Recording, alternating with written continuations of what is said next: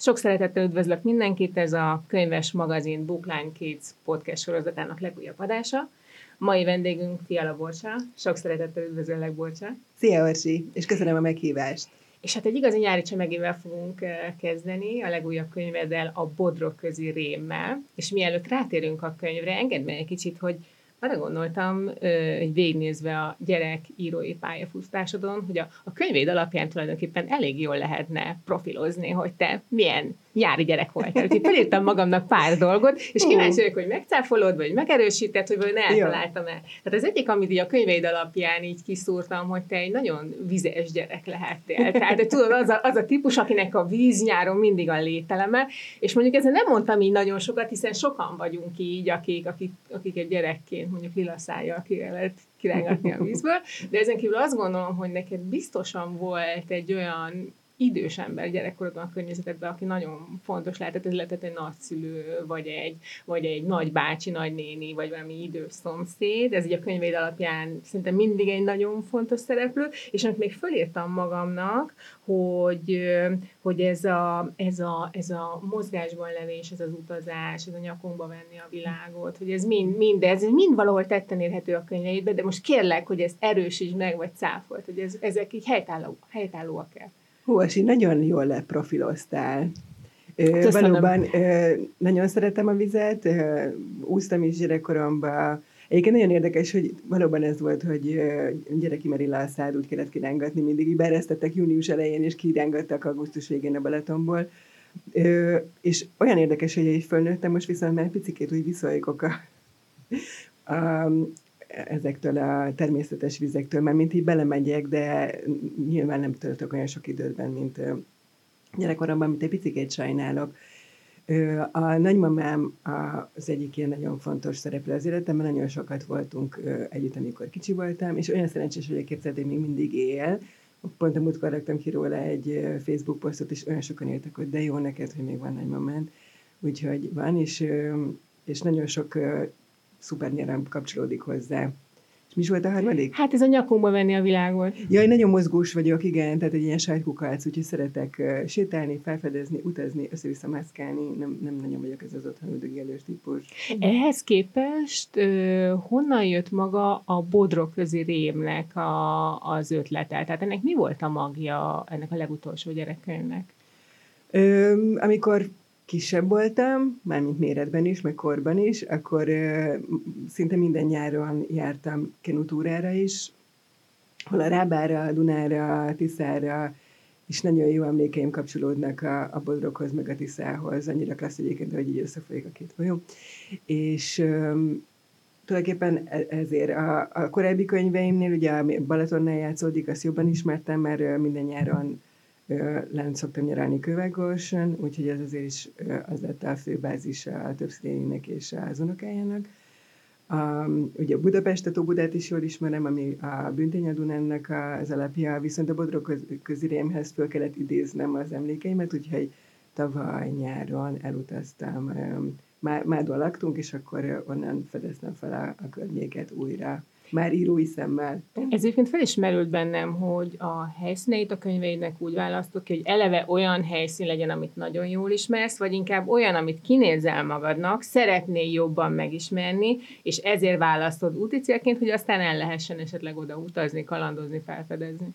Is, is. A, a jól ismerem, a mm, Kalandok az erdőmén, ugye ez Komáromban játszódik, azt is jól ismerem, mert Kopály Monostorban nyaraltam az apai nagymamámmal sokat, viszont ehhez már újra kellett alakítanom a korábbi dolgokat, mert hogy ezt már nem ismertem annyira, úgyhogy célzottan ezért mentem, és a következő ilyen helyszín, amit kinéztem magamnak, az pedig a Bakony, meg Veszprém környéke, úgyhogy oda fogok legközelebb így utazni, és azon gondolkodtam, hogy lehet, hogy ezután nem egy nyaralós, hanem egy telelős könyvet írok, de lehet, hogy csak olyan meleg van, hogy nagyon vágyok már valami hidegre.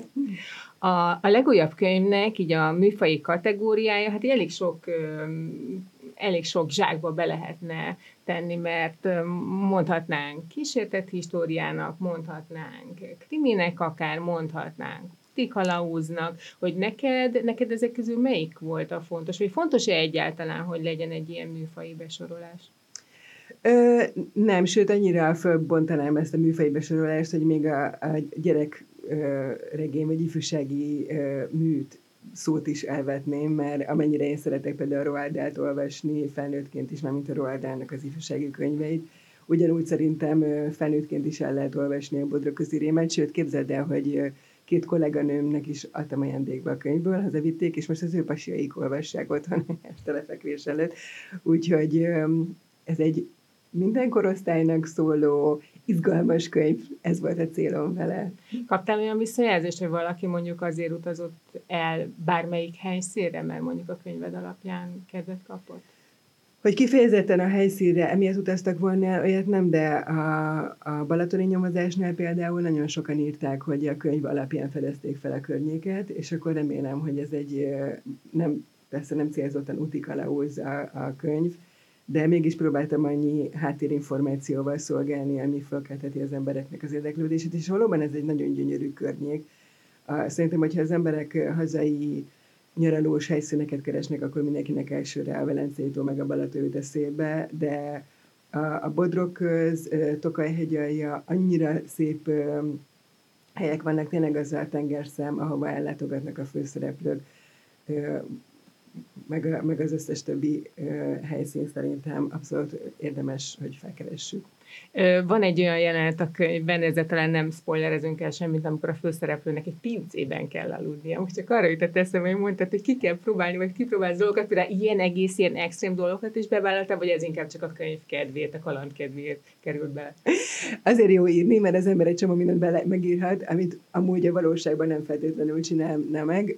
Ez a pinces sor, ahol alszik a nagypapa és az unokája, oda ellátogattam, sőt, volt egy nyitott pince, úgyhogy oda is mentem, de egyáltalán nem mernék ott aludni, szerintem félnék a bogaraktól is, meg egy kicsit klaustrofóbiám is lenne, azt hiszem.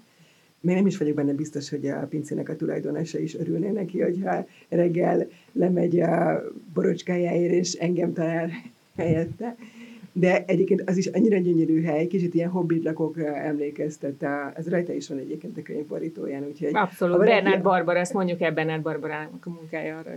Igen, ő, ő csinálta az összes borítómat, és imádom, annyira szuperek a rajzai.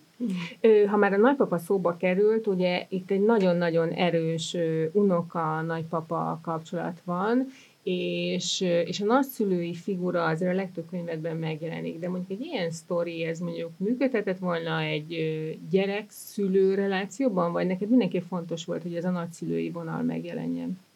Azért szeretek azt hiszem jobban nagyszülőket írni, mert mert egy nagyszülőnek sokkal kisebb a felelőssége. A, neki nem kell feltétlenül gyereket nevelni, sőt szerintem nem is kell, hanem kiveheti csak így az öröm részét a, az unokákkal való együttlétből.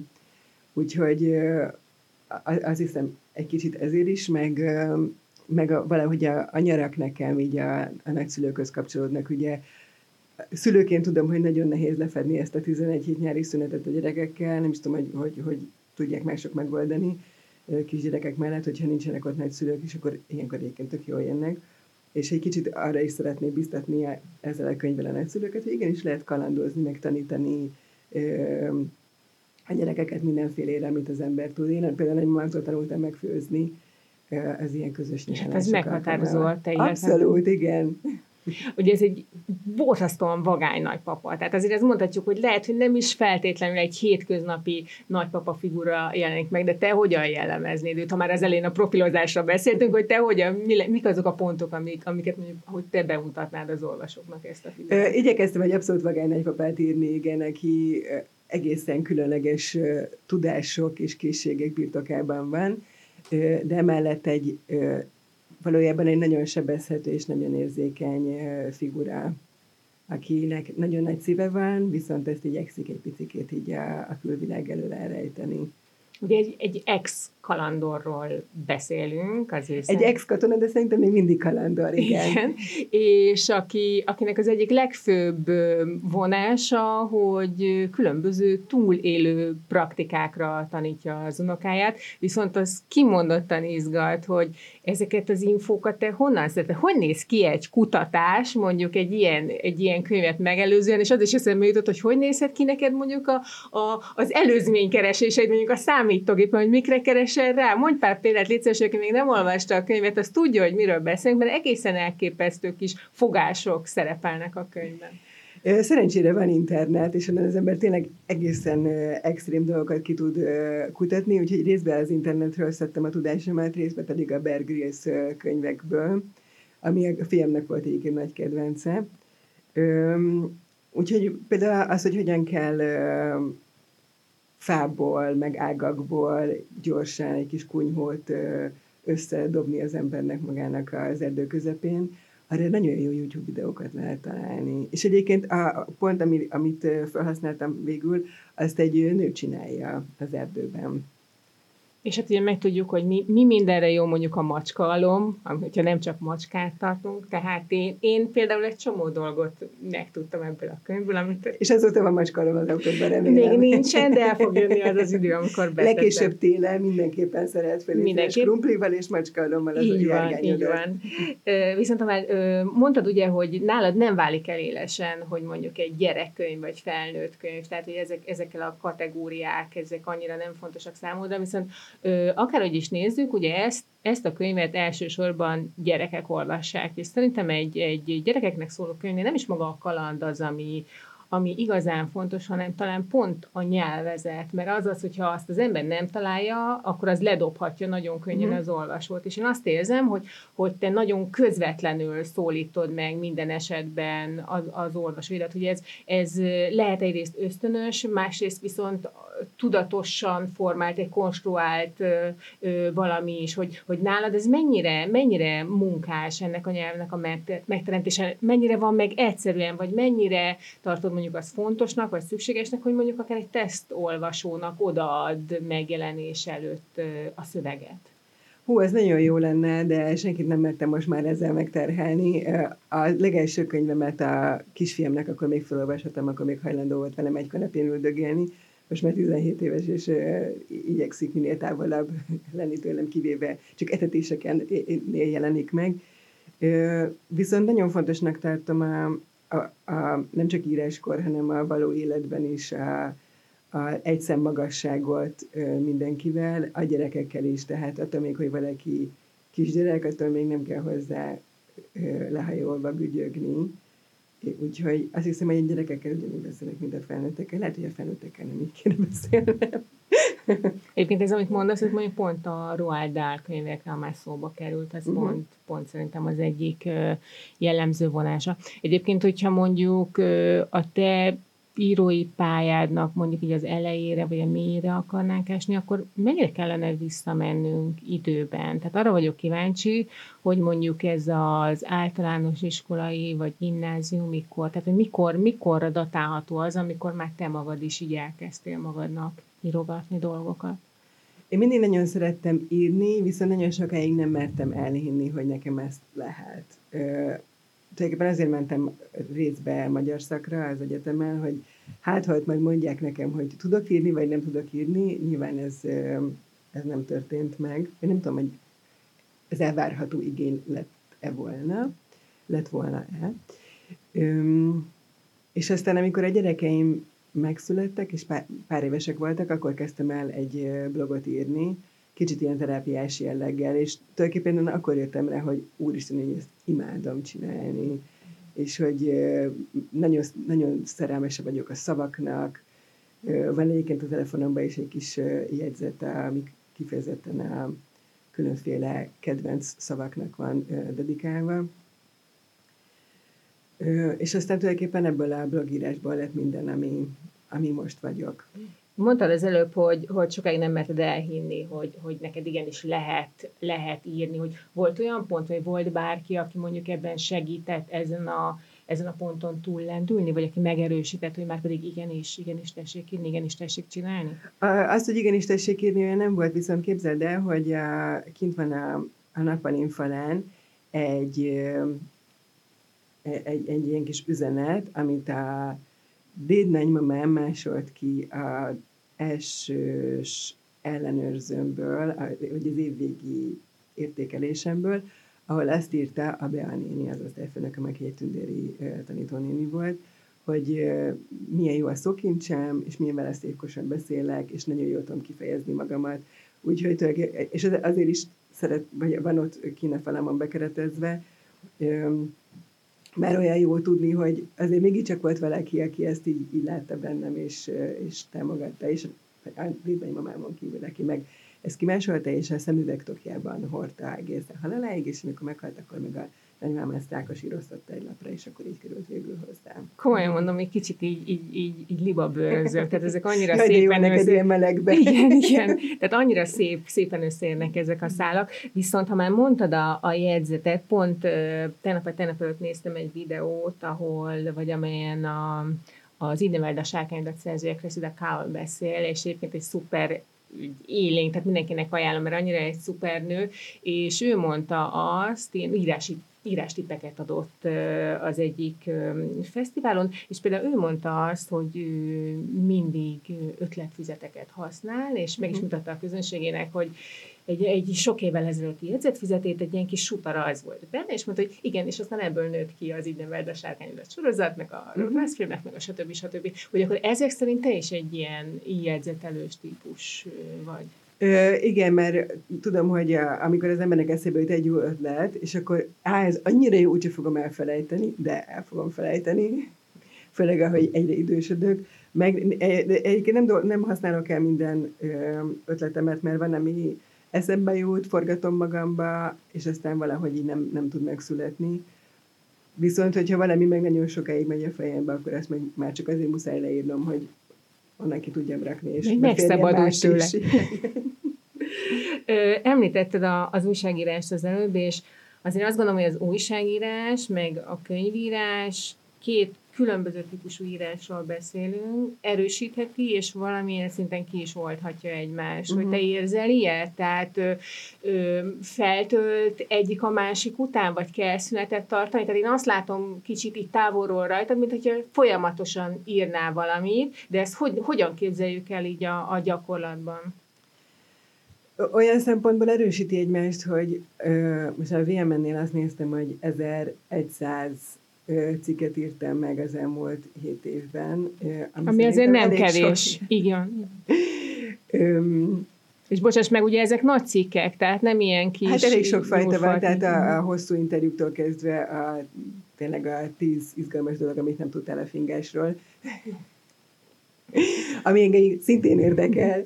Öm, ez az egyik, a másik meg, hogy nagyon sok témával találkozok újságírás közben, amik ide-oda jók lesznek, például a Bodrog közérénbe, um, amit a, hogyan viselkedjünk a viharban, meg mire figyelj oda, meg mit nem szabad csinálni, ez részben a VML-nek készült egy interjú egy tornádó vadásszal, és, és aztán utána olvastam a pasinak is, meg tehát nagyon sok ötletet adott ez a beszélgetés, illetve a, a munkamódszerem a könyveknél egy kicsit olyan, hogy kitalálom az egész történetet, és akkor ezt beosztom kis szakaszokra, nyilván egy-egy fejezet, és akkor onnan megírni már tulajdonképpen nem annyira rémisztő, mert az ember mindig mintha csak egy cikket írnék, úgy kell megírni egy fejezetet. Egyébként mert... megrémiszt a fehér papír? A fehér papír lehet a fehér monitor, és van ilyen parád? Minden egyes könyvnél, amiért elkezdem írni, akkor uh, úgy érzem, hogy biztos nem fog menni, nem fog sikerülni, impostor szindrómám van, és egészen eddig, amíg be nem fejezem, addig, addig állna mardos a kétség. Viszont abból a szempontból meg nagyon kiveszi a, a, az írói vitorlámból a szelet a, a, az újságírás, hogy ha az ember egész nap cikkeket ír, cikkeket szerkeszt, vagy cikkekről ötletel másokkal, legalábbis nekem estére már semmi kreativitásom nincs, és el is fáradok, úgyhogy én azért szoktam ha a könyvet írok, akkor mindig korra reggel, hogy a, a legfrissebb aggyal és a legfrissebb ötletekkel még akkor ezt oda tudjam bele önteni, illetve a hétvégén és nyaralások alatt. Ezek ilyen nagy kampányszerű írások akkor. Igen, most dolgozok egy könyvön, ami, amivel pont az a bajom, hogy elkezd, mert ezzel nagyon régóta ötletelek, tehát több éve forgatom a fejembe, és pár hónapja tudtam leülni, úgy írni, hogy akkor elkezdem effektíve csinálni, és aztán mindig abba kellett hagyni, ugye lakás felújítottam, hol ez, hol ez volt, hol ez volt, és annyira nehéz felvenni újra a fonalát. Tehát nekem sokkal könnyebb, hogyha benne tudok maradni egy világban, és úgy írni napról napra, akár hogy csak egy órát foglalkozva vele, mint lerakni, pár hét után fölvenni, jaj, hol is, hol is tartottam, elfelejtek dolgokat, és akkor így, így, így mondjuk lehetnek benne logikátlanságok.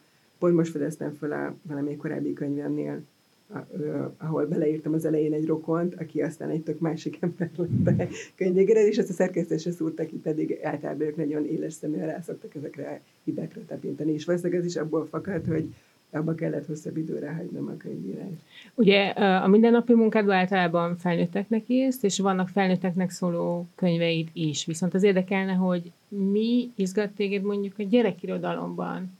Tehát ugye én azt látom, hogy nagyjából így váltakozva jelennek meg egy sima egy fordított módjára a gyerek és a felnőtt könyvek, és ebből arra következtetek, hogy van az írói én ennek egy olyan része, amely kimondottan a gyerekeknek akar mondani valamit, hogy hozzájuk szól, hogy, hogy neked mi az, ami ebben, ebben a műfajban érdekes, izgalmas, hívogató. Én sokkal inkább ifjúságírónak tartom magamat, azért szeretem a, a gyerekirodalmat, mert akkor én is gyerek lehetek, és nem kell komolyan venni magamat. Ez egy baromi nagy, iszonyú szórakoztató játszótér, plusz dzsungel, ahol minden szabad, és teljesen szabad ereszthetem a fantáziámat. A felnőtt könyveimből ugye az első az, az a blogomból született, ez a cirkuszigazgató hétköznapjai. A következő a drill, az, az tulajdonképpen nem született volna meg, hogyha ha én mindig házas vagyok. Ott a, amúgy is nagyon sokat gondolkodtam, már fiatal lánykoromban is a, a házasságról. Részben azt hiszem azért is, mert az én szüleim elváltak, és próbáltam mindent tőlem telhetőt megtenni, hogy én ne jussak hasonlót, vagy az én gyerekeim ne jussanak hasonló sorra, mint, sorsra, mint én.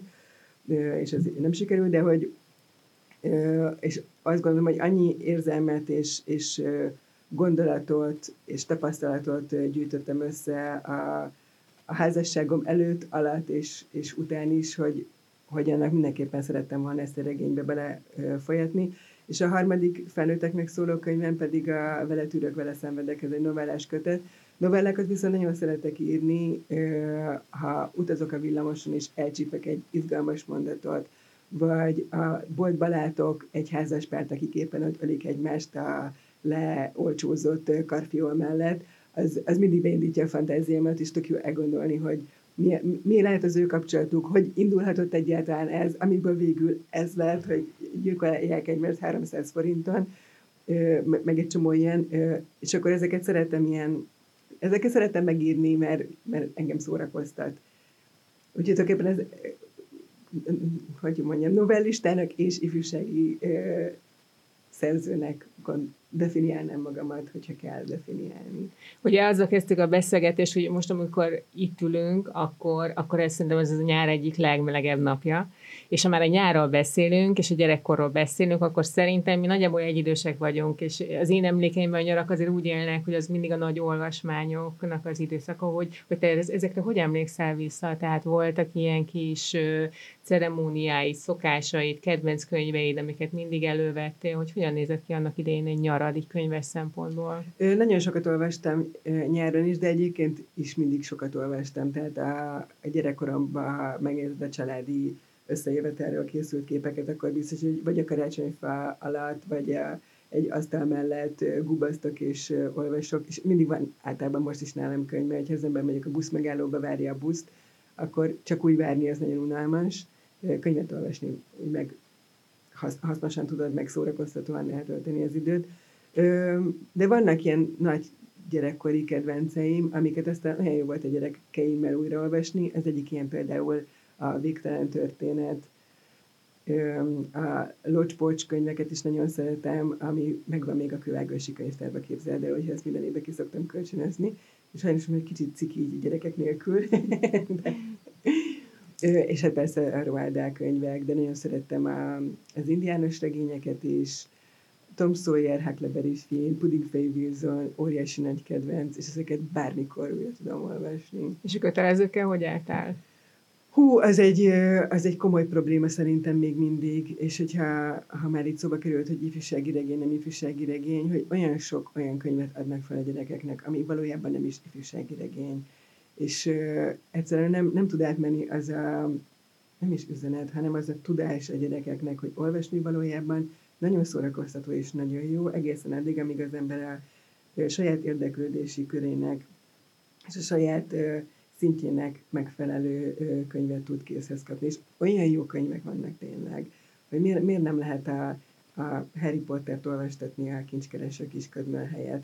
És akkor itt gyorsan elmondom, képzeld el, hogy a, egyik nyáron az egyik gyerekemnek a láthatatlan ember volt feladva, és e, bocsánat, ezt mondom, hogy ha valakinek ez a kedvenc könyve, szerintem borzasztó, és nagyon, én, én olvastam el helyette, alig bírtam rajta keresztül rágni magamat tényleg. E, azt még fontosnak tartom elmondani, hogy magyar szakon végeztem, és tanári diplomám is van, plusz írásból, szövegalkotásból élek. És elolvastam a gyerek helyett a könyvet, és aztán én is írtam meg, vagy lediktáltam neki az olvasónaplót, és kézzel hármast kaptam. És nem, nem elég, hogy feladunk egy gyerekeknek egy olyan könyvet, ami szerintem olvashatatlan, főleg ebben a korban, nyáron, amikor annyi minden klasszot lehetne csinálni, egy nagyon unalmas száraz könyvben kell kezdeni magát és utána megírom az olvasónapló, úgyhogy azt gondolom, hogy tudom a szöveget értelmezni, és akkor ledorongoljuk a gyereket meg az anyukáját egy, egy hármassal. Hol lesz ebből így bárkinek sikerélménye? Szóval olyan szinten kéne megreformálni ezt a kötelező olvasmányos dolgot, hogy az egész, ahogy most van, szerintem ki kéne adni a kukába, és újra kezdeni, az, az lenne a legegyszerűbb. Egyébként arról kaptál bármiféle visszajelzést, amik a te ö, ifjúsági könyveid bekerültek a közoktatásba bármilyen formában? Ö, volt olyan, igen, azt hiszem, talán ajánlatirodalomként, ö, de a legizgalmasabb egyszer az Arany János ö, irodalmi versenyen én voltam, az egyik kötelező olvasmány, és én voltam a zsűri is, meghívták, és szuper, szuperi volt egyébként, bár egy kicsit bizarr volt, hogy a 45 versenyző egyenként megjelent ugye az asztal előtt, és akkor mind próbált értelmezni a regényemet, és akkor mindig, hogy az írónő itt azt gondolta, hogy az írónő, úgyhogy innen illetem én a zírónő. és úgy elcsodálkoztam, hogy tényleg ilyen gondolataim voltam. Záró kérdésként térjünk vissza a, a tervezetkönyvre. Azt már elárultad, hogy a Bakonyba játszódna, ami azért a Bakonyhoz rengeteg legenda kapcsolódik, hát már csak a betyárokat említsük. Ugye, ami, amit, amit így el, el, el tudsz, vagy el szeretném mondani, hogy, hogy mire, mire lehet számítani ennél a könyvnél. Hát rögtön válaszolhatok kettőt az egy darab záró kérdésedre. Az a könyv, amit most írok, az még nem ez, hanem az a az egy ilyen horror fantasy, ami a kamaszkornak tulajdonképpen a, a metaforája a könyv. Akkor álljunk meg egy pillanatra. Ez a könyv, a, ez szintén fiatal, fiataloknak szól, vagy ez inkább a felnőtt olvasók? Nem, ez, hát akkor megint visszatértünk ugyanúgy, de hogy szerintem a, a, a fiataloknak írom, de hogy szerintem bárki, aki volt kamasz, az fölismerheti talán ezekben a képekben magát, meg a saját kétségeit. Olyan nehéz szerintem kamasznak lenni. Tehát én ezt a, ezt a lélekben zajló sötét középkort azzal akkor a sárkányszerű ösztönökkel, meg a, azzal a hormonzivatarral ezeket szeretném megírni. Nyilván úgy, hogy ebből tehát nem ilyen szájbarágosan, szóval ez egy ilyen horror fantasy, amin most dolgozom, és azt szeretném befejezni idén novemberig. Ez azt jelenti, hogy mondjuk jövő év elején jelenhet meg? Ö, igen, ö, még a Libritől várom rá bólintást, de ezt most mindenképpen meg fogom írni, mert olyan régóta mocorog bennem, hogy ez az, amit muszáj kiadnom magamból, hogy tudjak aztán másra koncentrálni. Úgyhogy ez kicsit más jellegű is lesz, mint a Bodrog közirén, vagy a Kalandok az erdőmélyén és akkor utána ö, szeretnék rátérni már januártól, ö, elutazva ö, a Veszprémbe, meg a Bakonyba, de a betyáros témában már elkezdtem belásni magamat, és ö, ö, nagyon izgalmas a, bár azt hiszem, hogy erősen túl van romantizálva az emberek fejében, ezek tulajdonképpen gyilkosok, meg haramiák. és a, még a haramia is egy jó szó szerintem, hogyha más is runcászon nőtt föl, nem csak én. De pont most írtam a Rózsa Sándorról, aki ugye 30 embert legyilkolt, ott a, a, nem autós, hanem ilyen lovasüldözések voltak annak idején, és simán fülbe lehetett, vagy fülbe lőttek valakit, sőt, simán lelőtt, már csak ilyen, ilyen virtusból, nem azért, mert hogy a saját bőrét mentse, hanem mert hogy elmondhassa magáról, hogy ő, ő valakit így legyilkolt. Szóval sok rétege van ennek Elég sok rétege van, nyilván a könyvben lesznek betyárok, de az egy pozitívabb karaktert szeretnék tovább vívja a betyár romantikát. Bocsa, nagyon szépen köszönöm, szuper volt a beszélgetés, várjuk a könyveket, és addig is jó olvasást kívánok mindenkinek. Nagyon szépen köszönöm a meghívást.